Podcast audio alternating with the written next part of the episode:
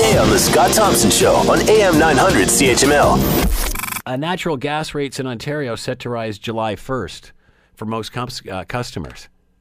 So here we go again. Uh, welcome. Happy 150. Happy 150 uh, in Winds, Ontario. And here's another gas rate hike.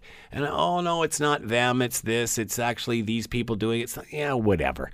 Uh, at the end of the day, uh, as of July 1st, uh, it looks like gas rates are going up again. To talk more about all of this, Steve Aplin is with us, publisher of Emission Track, which monitors CO2 carbon dioxide emissions from energy use, and is with us now. Hello, Steve. How are you today?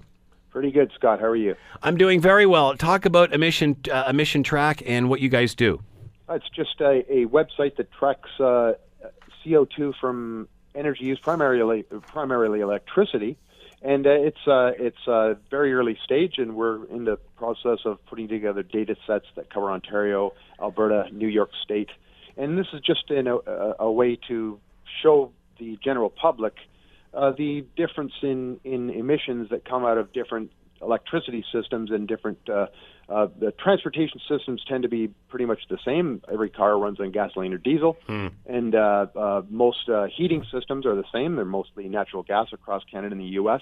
But electricity systems are mar- markedly different. So New York State uh, and Ontario, for example, make the same amount of electricity roughly. Uh, there's a huge difference in the amount of carbon that each of those systems puts out. We put out about one tenth the carbon that they put in.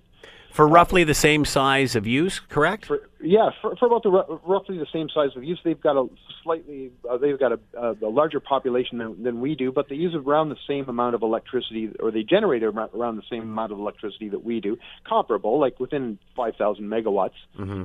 And uh, and uh, but like I said, uh, and, and we tend to make more than they do. Ontario makes more uh, electricity than New York State does, but we put out one tenth of the carbon that w- from electricity generation than they do.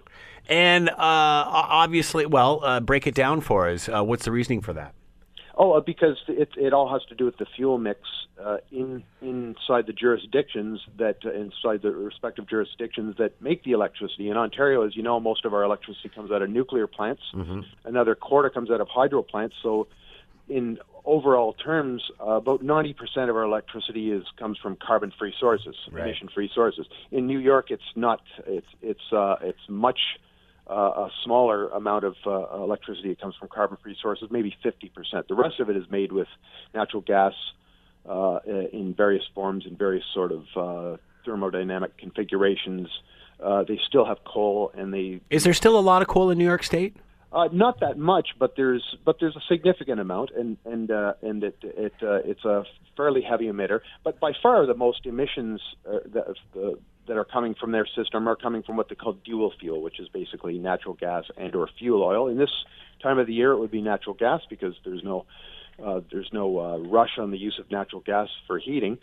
So they uh, tend to, uh, but those are still highly polluting plants. The difference between natural gas and coal is uh, some people regard it as significant, but it's still there, there's there's still not much to choose between those two fuels. One of them is, uh, you know, one of them is a little bit cleaner than the other, or less dirty, if you want to put it that way.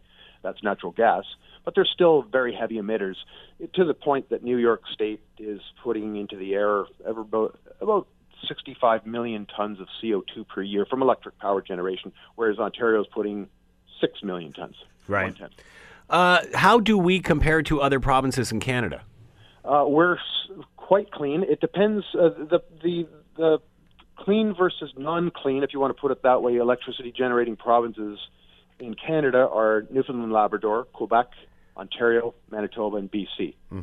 Uh, the uh, and and we're comparable to them. We're in the 20 to 30 uh, grams per kilowatt hour of CO2 range. Quebec is extremely cheap or extremely clean, around two grams per kilowatt hour. They've got a lot of hydroelectricity, correct? yeah, mostly, al- almost all hydro. That's correct. And and uh, uh, BC, same thing. Uh, uh, mostly hydro, but they have uh, a fair amount of natural gas. They're around 20 grams in a, in our range. Uh, Newfoundland, Labrador, very very clean, uh, almost as clean as Quebec. Manitoba, almost as clean as Quebec. But the other provinces, especially Alberta, Yeah. you're looking at 800 to 900 grams. Compare two grams in Quebec to 800 to 900 grams in Alberta. Want to hear more? Download the podcast on iTunes or Google Play and listen to The Scott Thompson Show weekdays from noon to 3 on AM 900 CHML.